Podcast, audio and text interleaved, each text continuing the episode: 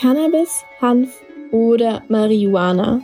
Sie wurde konsumiert von William Shakespeare und George Washington. Gutenberg nutzte die Pflanze für den Druck seiner ersten Bibel und die amerikanische Unabhängigkeitserklärung von 1776 wurde darauf veröffentlicht. Cannabis ist eine getrennt geschlechtliche, jährlich blühende Pflanze aus Zentralasien. Die ersten Spuren des Cannabiskonsums gehen bis ins Jahr 2700 vor Christus zurück. Aber wie kam Cannabis dann nach Europa? Durch die Kreuzritter.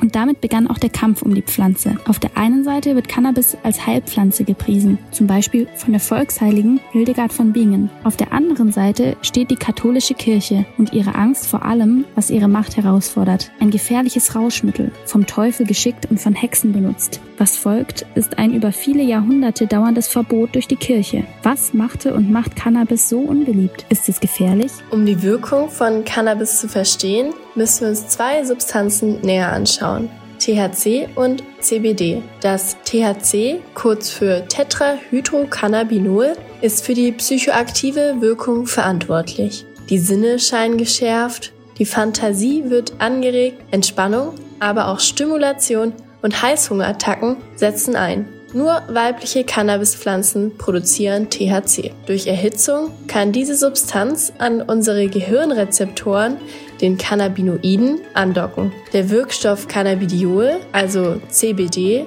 wirkt wie ein Gegenspieler von THC und schwächt dessen Wirkung sogar etwas ab. CBD kann bei Ängsten helfen und Schmerzen lindern und hat dabei keine psychoaktiven Effekte.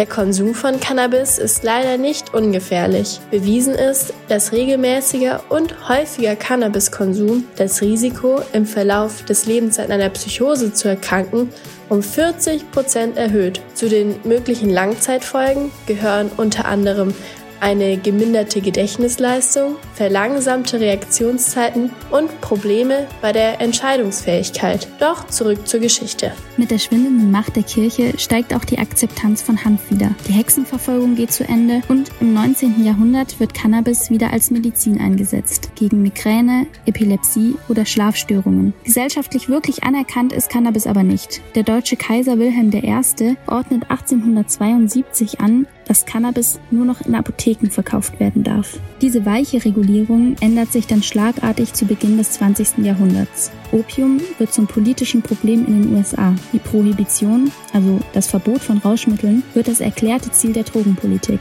Das wirkt auch international. Bei der sogenannten Internationalen Genfer Opiumskonferenz wird 1925 der Handel und Konsum von Opium, aber auch von Kokain und Cannabis verboten. Internationale Konferenz klingt erstmal nach einem weltweiten Abkommen, tatsächlich sind aber nur 13 Staaten beteiligt. Cannabis wird dabei nicht nur als Rauschmittel verboten, sondern auch als Nutzpflanze. Aus Hanf kann man zum Beispiel auch Kleidung oder Papier zum Buchdruck herstellen. Aber im Rausch der Prohibition wurden ihm auch Verbote eingeführt, die keine rationale Begründung haben. Übrigens stammt auch der Begriff Marihuana aus dieser Zeit. Die amerikanischen Medien dachten, dass Marihuana fremd klingt, ausländisch und gefährlich. In einer nationalistisch geprägten Zeit also genau das Richtige, um Cannabis zu diskreditieren. Zur eigentlichen Herkunft des Wortes Marihuana gibt es verschiedene Theorien. Die einen glauben, dass es aus Mexiko stammt und an den weiblichen Namen Maria